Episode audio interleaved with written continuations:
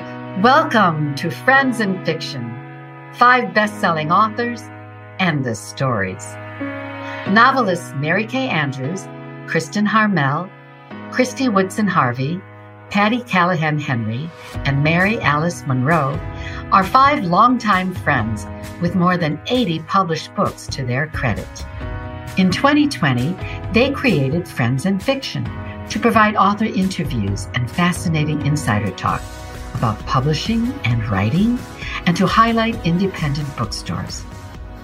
These friends discuss the books they've written, the books they're reading now, and the art of storytelling. If you love books and you're curious about the writing world, you're in the right place. Friends in Fiction is sponsored by Mama Geraldine's Bodacious Foods the company that makes Mama Geraldine's cheese straws, which come in six varieties and are the best selling cheese straws in the United States. Founded by former radio executive Kathy Cunningham and named for her mother, they have melt in your mouth cookies too. Delicious treats and a woman owned empire. Now, that is something that Friends in Fiction can really get behind. Try them. You'll be so glad you did. Get 20% off on your online order at mamageraldines.com with the code FAB5. Snack on, y'all. We'd also like to thank our other sponsor, Page One Books, who offer a book subscription package that we love. They hand select books for you each month based on your preferences and their book knowledge. And because the reads are being chosen by actual independent booksellers, you know you're more than just an algorithm. The subscription package, which can run three, six, or 12 months, is a perfect gift for a book lover, even if that book lover is you. Page One Books, the personal touch of an indie bookstore with the delight and surprise of an online subscription service, curated just for you. First time subscribers get 10% off with the code FAB5 at pageonebooks.com. Don't forget to visit mamageraldines.com for America's favorite cheese straws and pageonebooks.com for unique, personally matched book subscriptions. The code FAB5 will get you a discount for both of our Friends and Fiction sponsors. Welcome to the Friends and Fiction podcast. Today, we're talking about writing books about books. I'm Patti Callahan. Today, we're privileged to have with us both Katherine Reay, the author of The Printed Letter Bookshop, and Janet Skeslien Charles, the author of The Paris Library. All authors love books, I think. It's part of what draws us to this life of words. But only a handful of us have written books about books or books about libraries and bookstores. Patti and I both have, with Patti's The Bookshop at Water's End and my The Book of Lost Names. And so we are, are especially interested to dive into this today with Katherine and Janet. So let's start today with you, Katherine. Katherine Reay is the national best-selling author and award-winning author of Dear Mr. Knightley, Lizzie and Jane, The Bronte Plot, A Portrait of Emily Price, The Austen Escape, and The Printed Letter Bookshop. Katherine's novels are love letters to books. With a BA and MS from Northwestern University, Katherine has lived from Texas to Ireland, color me jealous, to England to now Chicago. Her novels examine the past as a way to find one's best way forward. In the words of the Bronte plot's Lucy Alling, she writes, of that time when you don't know where you'll be, but you can't stay as you are. So welcome, Katherine. Happy to talk with you both. This is fun. So, you and I are both C.S. Lewis readers, and we bonded yeah. over this and the fact that you lived in Ireland for a bit. And like Kristin, mm-hmm. I'm exceedingly jealous. Yeah, and it the, was beautiful. it was a beautiful conversation. I made her. I made you tell me every single moment and what you wore, and you had your first child there in Ireland, didn't I, you? That's a story for another oh, day. But yes, that is an entire podcast. That really is. it is. So Lizzie and Jane was inspired by C.S. Lewis's book, The Four Loves. The Bronte plot was inspired by his The Great Divorce, a portrait of Emily Price by that final heart wrenching and amazing So scene until we have Mhm. faces. And the inspiration for the printed letter bookshop came from a line in the Screwtape letters. So I want you, You to talk to us about that. You have just revealed all my secrets. Um, That's my goal. there you go. So, yes, you've captured that for me, C.S. Lewis is incredibly powerful. You know, I mean, just think about this one line from Narnia. He is not safe, but he is good. Six words, and you have incredible depth of theology, and mean, and it's also coming from a fawn talking about a lion. It's remarkable. Um, but a lot of a lot of what C.S. Lewis says just stops me in my tracks. And so, yes, in the Screwtape letters, I read that line, and the line is, and I think have just said it. The present is the point at which time touches eternity. And it got me to thinking about how we live our lives.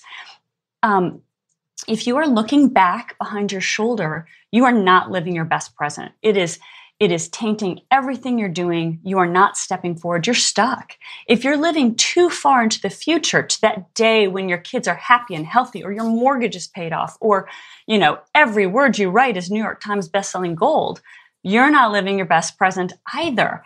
And so when I kind of expanded that line, I envisioned these three women, none of whom are living their best present for a variety of different reasons.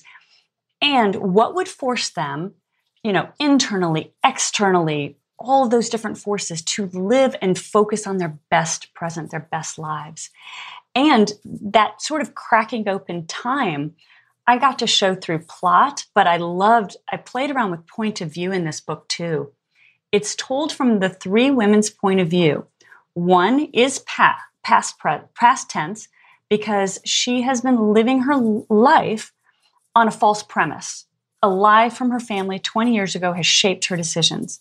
Another actually starts her story in third person because she stepped away from her life and, and she needs to step back, not only, you know, claim her voice, but step into her present. And the third says, well, I live in the present because the past is too painful and the future holds no hope, but she's there for all the wrong reasons. And so it's manipulating both point of view and circumstance to get these women to kind of find themselves and each other in the present. And I got really talkative there. no, that's amazing. And I got to tell you that that might have been on purpose, and I obviously it was.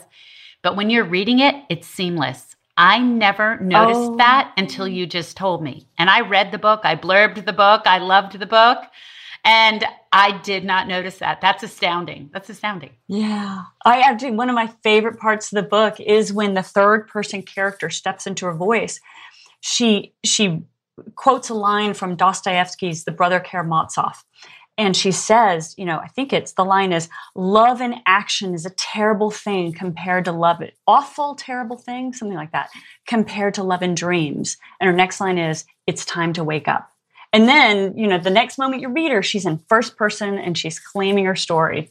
So it's really fun. It was fun. All I can think is Katherine is so much deeper and smarter than I am. That's what I am thinking the entire time she's talking. no, because I've read the Book of Lost Names. well, thank you. So, eh, Katherine, since we're t- since we're talking about books about books today, I'm realizing that books inspire you in ways that we don't always expect, from a character's journey, as we were just talking about, to a coffee table. So, for instance. Lucy and the Bronte plot, yeah. So, Lucy and the Bronte plot takes books to form the legs of a table. So, books are everywhere in your stories, not just the inspiration. So you've said reading a book is a unique experience, but it forms a common language. I love that. Can you tell us can you tell us a little bit about that and why so many of your books are about books? Yeah, so so books really are a relationship. I mean, I mean, take take you know Jane Eyre. You know that scene where she's standing with Rochester and she says, "You know, I have a soul. I am equal to you."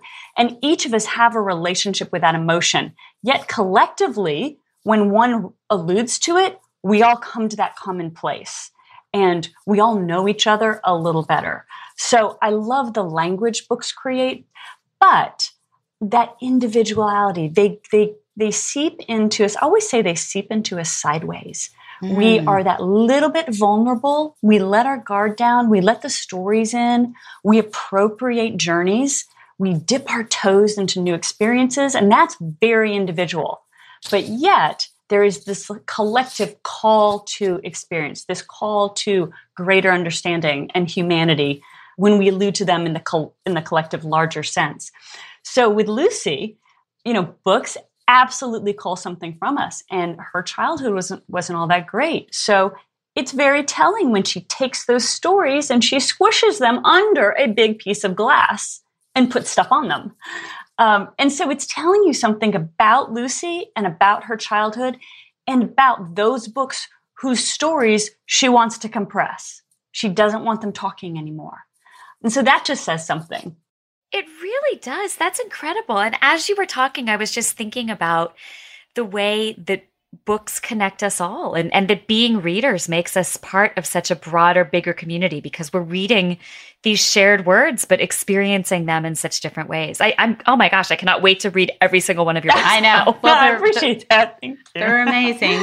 So, Katherine, you have not only been mm-hmm. inspired by Lewis, but also by Jane yeah. Austen. I have. She, I mean, dear Mr. Knightley, Lizzie and Jane, the Austen Escape. Yes. That is so true. Wow. so you've said that Jane pinpoints human nature with unerring accuracy and that she gets to the measure of a person in a single line. So tell us why and how Jane Austen has also inspired your stories. Well, Jane, Austen, we may we may not relate to you know life 200 years ago, but we certainly can relate to making mistakes and learning and and saying things wrong. I mean, the book is titled Pride and Prejudice. Those are two massive mistakes these characters make. And the development, she never says this is about pride and this is about prejudice. She pinpoints these characters, you know, kind of like in the 19th century, and they take bugs and they pin them on a wall she has got the measure of every single character and she reveals them in, in ways that we don't even recognize. So, for instance, Emma. I mean, you name the whole book about a character. It's so self centered and, and focused. Emma. And yet it's a novel about humility. I mean, it's incredible how she unfolds Emma. And so by the end, she's putting others first who whom she introduced with a very spoiled child, you know, at the beginning that nobody really liked but Jane Austen herself, she said. And yet by the end we love Emma and she's putting others first and she's learned that lesson of humility. But Jane Austen has never said, that is what I'm going to teach you. And it's brilliant. And so she's still so relevant because we haven't changed. no, we haven't. And and and I love that it's not that the storyline has inspired you, although it has, but her ability to nail a character through dialogue and action also inspires you. It's not just plot. I that no, it's me. it's never it's never plot. In fact, that's a challenge for me. You name something the Austen Escape, and everybody does expect that that plot of some mm-hmm. sort. Or Dear Mr. Knightley, they do expect Emma. And part of my challenge is to to offer an authentically different story, an original story that alludes to some of those um, universal aspects of her or whatever book I'm alluding to, but not to parallel its journey. Because I do write, um, until this, the next book I'm writing, which will dip into historical fiction, I do write contemporary stories and I want them to have relevance to someone's journey today. Oh, wow. That is fascinating.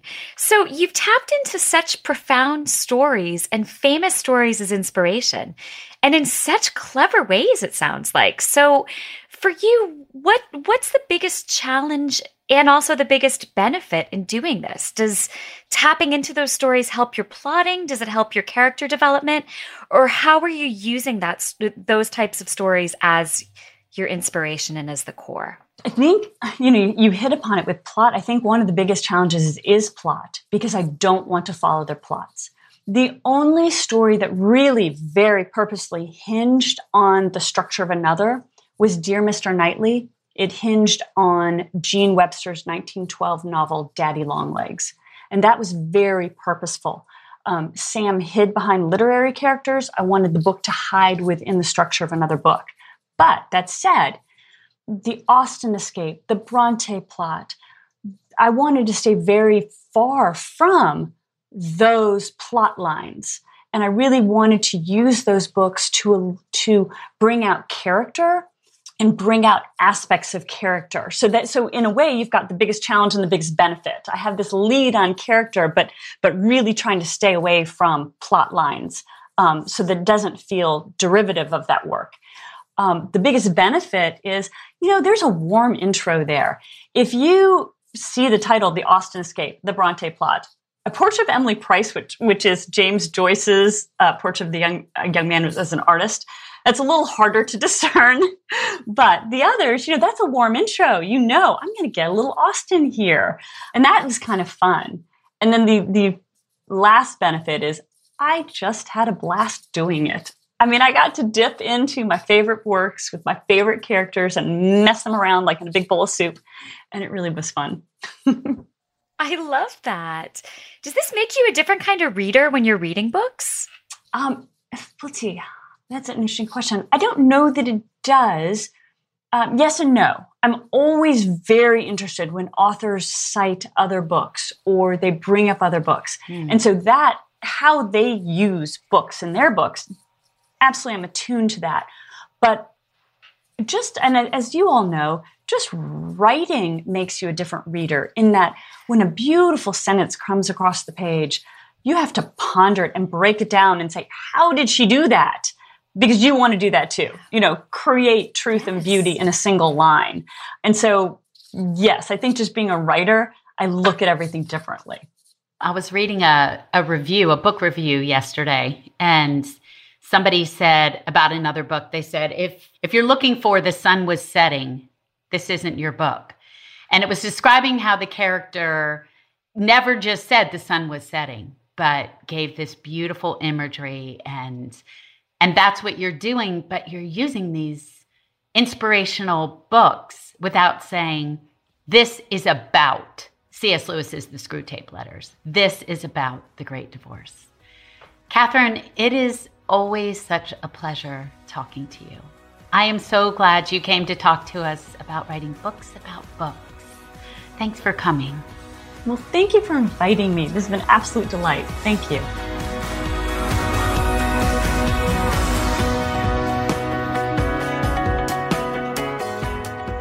And now we welcome Janet Skeslien Charles, the award winning author of Moonlight in Odessa, which was published in 10 languages. Her shorter work has appeared in reviews such as Slice and Montana Noir. And color us jealous again, Janet splits her time between Montana and Paris, my very favorite place in the world.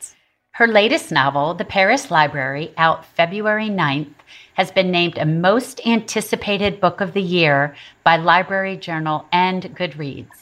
It's based on the true World War II story of the heroic librarians at the American Library in Paris.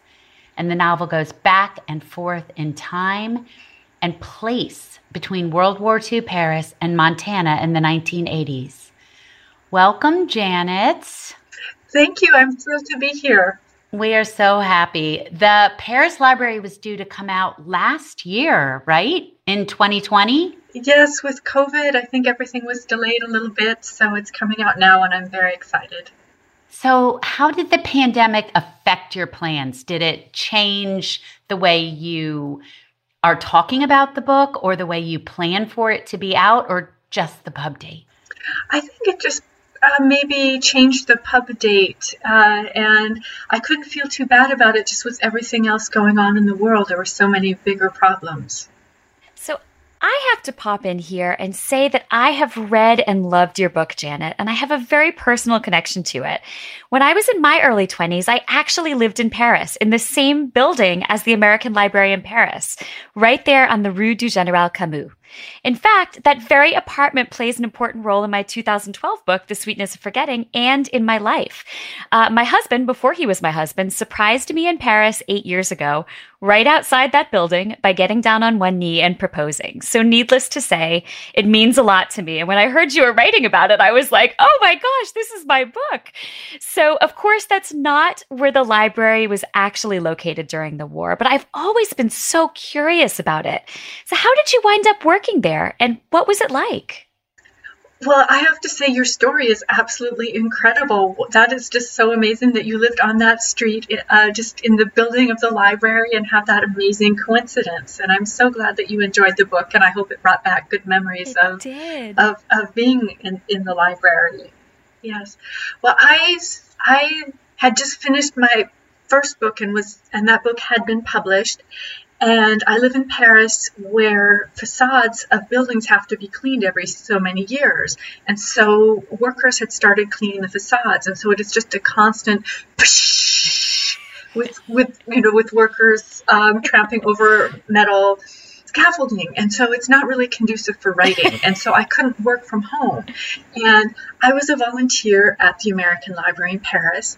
And I heard about the job opening, and they knew me there. Um, it was the job of programs manager. and Mah, a terrific writer, held it before me. Yes. So I feel like there's a great tradition of programmer programs managers uh, publishing novels. I know she left when she when her book um, Kitchen Chinese came out. And uh, so I took over that job and just really enjoyed it. It was it, it was the first part I felt really a part of the huge Parisian literary community. I loved inviting authors every week. I loved the, the exchange between the library members and the authors. It just was the perfect job. How lucky. And and so now we have another thing in common too cuz Ann Mah is a friend of mine. So how completely bizarre, Janet. You and I were clearly intended to be friends. Yes. exactly. And I'm clearly intended to p- go to Paris. Yes. So I can oh, yes. see the buildings because I'm feeling a tad bit left out. of course, today we're talking about books about books. And in the Paris library, your main character, Odile, it's a beautiful name realizes early on that for the library's patrons and even for soldiers at the front, books, as they do for us sometimes, mean freedom. Can you tell us a bit about what went on at the library during World War II, how that inspired you, and why it even means something today? Well, during World War II, um, right before war broke out in September of 1939, the uh, American ambassador advised all Americans to leave France. And the librarians at the Li- American Library in Paris remained. Three days after war broke out in September of 1939, these librarians started the soldier service and they sent books and care packages of books to uh, British and French soldiers. And the, Brit- the, British and French soldiers wrote back with words of thanks, with watercolors that they did, uh, stationed at the Maginot Line. They even sent cigarettes and asked if there were any young women who might correspond with them. And so that program lasted from September of 1939 to May of 1940 when they had to stop the program because the Nazis were approaching, but they sent a, hundred thousand books, which is just amazing to me. Um, and they asked the soldiers, you know, do you want what do you want? And the soldiers would respond, oh, I like I like westerns, or I prefer memoirs, or National Geographic magazine. So uh, there was really some nice correspondence there, and and I think the soldiers really appreciated it. And then, of course, uh, when the Nazis arrived in Paris on day three of the occupation, the, the Nazis went to the Polish Library, which sits in the shadow of Notre Dame, and the Nazis confiscated all of the archives and the books and sent them back to Germany. So you can understand why the librarians at the American Library in Paris were concerned. It was really a scary time for librarians because the the Nazis also took all the books from the Russian library in Paris, which is close to Shakespeare and Company. Uh, they took the Ukrainian library and the Ukrainian librarian. So it was wow. it was it was very scary. It was very scary, and of course the the Nazi library protector did go to the American Library in Paris, and uh, he knew the directress, Dorothy Reeder. Before the war, they had been colleagues who had met together at international library conferences, and now they were on opposing sides of the war. And so he said that the library could remain open, but certain people were not allowed to enter. And by that, of course, he meant Jewish readers. So Dorothy Reeder, who was the directress of the library, and one of the trustees, uh, the Countess Clara de Chambrun, decided that the librarians would hand deliver books to their Jewish readers. Wow. These lost stories give me chill bumps, right? We, we think about the bigger stories of, of the war ending and of the soldiers and these everyday heroes that both you and Kristin write about who who save people in the small ways and that it has to do with a library is is chill bump delicious. Thank you for telling us about it. Oh, I'm thrilled. And I, you know, I'll say it's really wonderful to hear about women during the war and what women were doing because so often we've been erased from the pages of history. And here are these incredible women keeping the library open, uh, so many people fled Paris when the Nazis were approaching. I, I know I would have.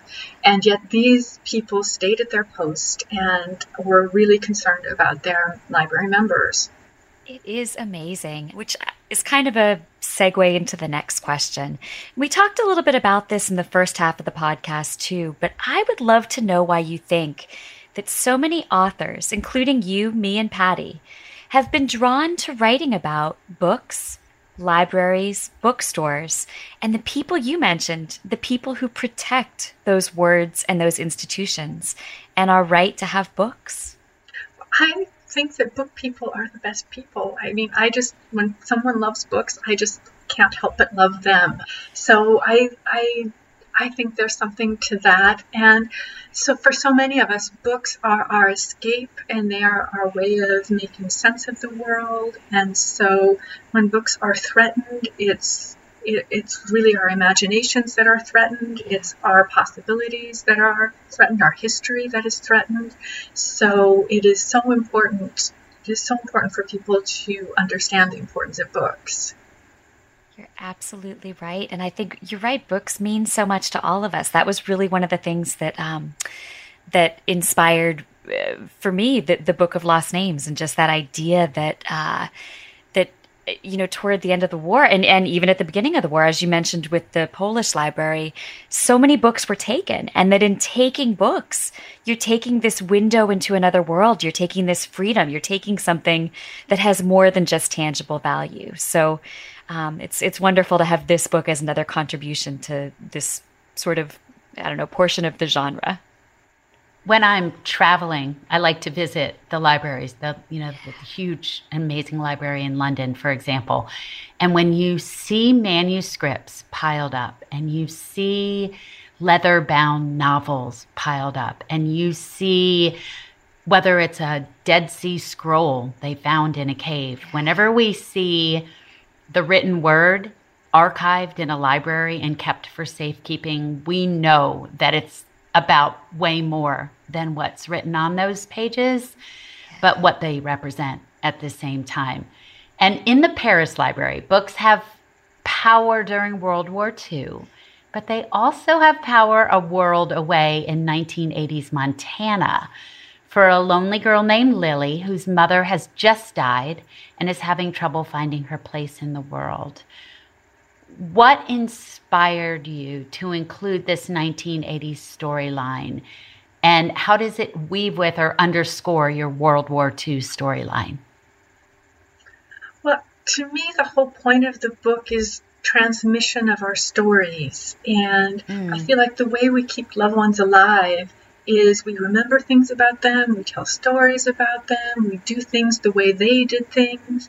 And without Lily in Montana, there's really no point of the story in, in Paris because Lily, on the one hand, she learns from that story. She learns from Odile's corrosive jealousy and and vows to do better herself.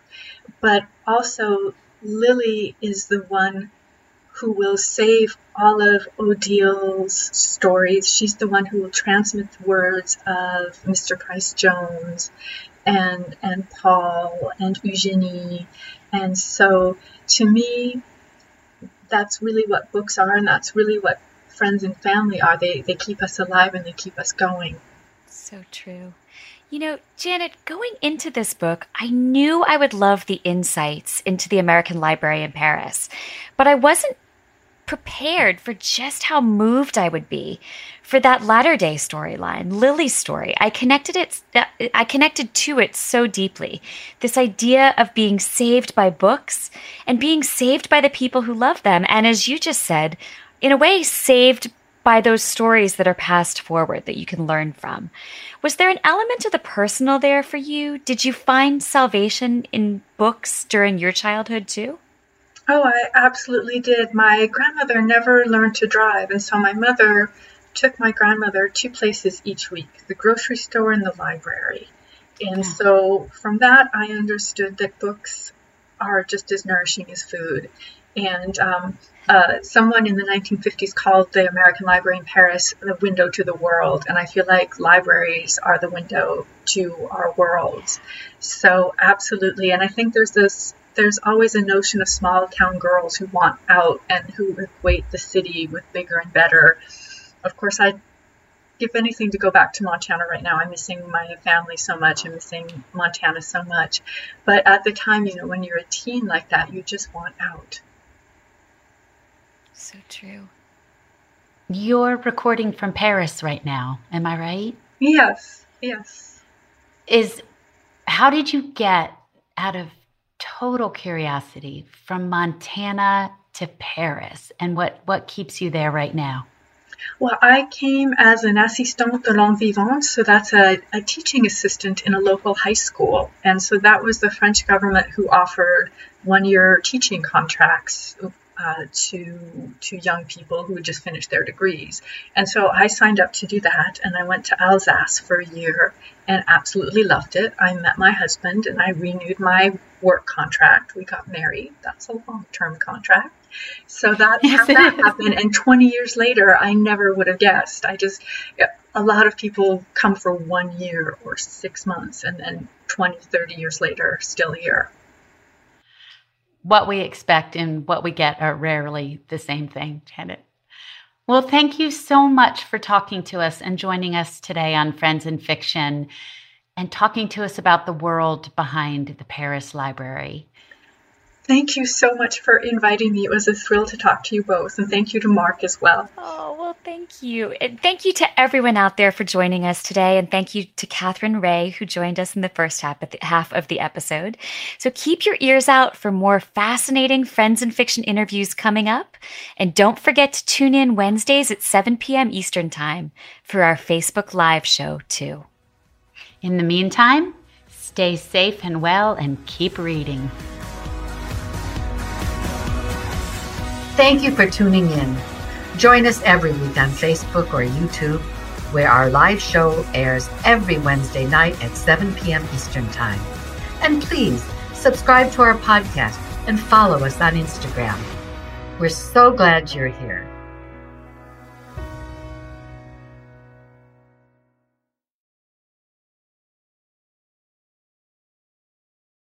Produced by Audavita Studios. Connect your voice to the world.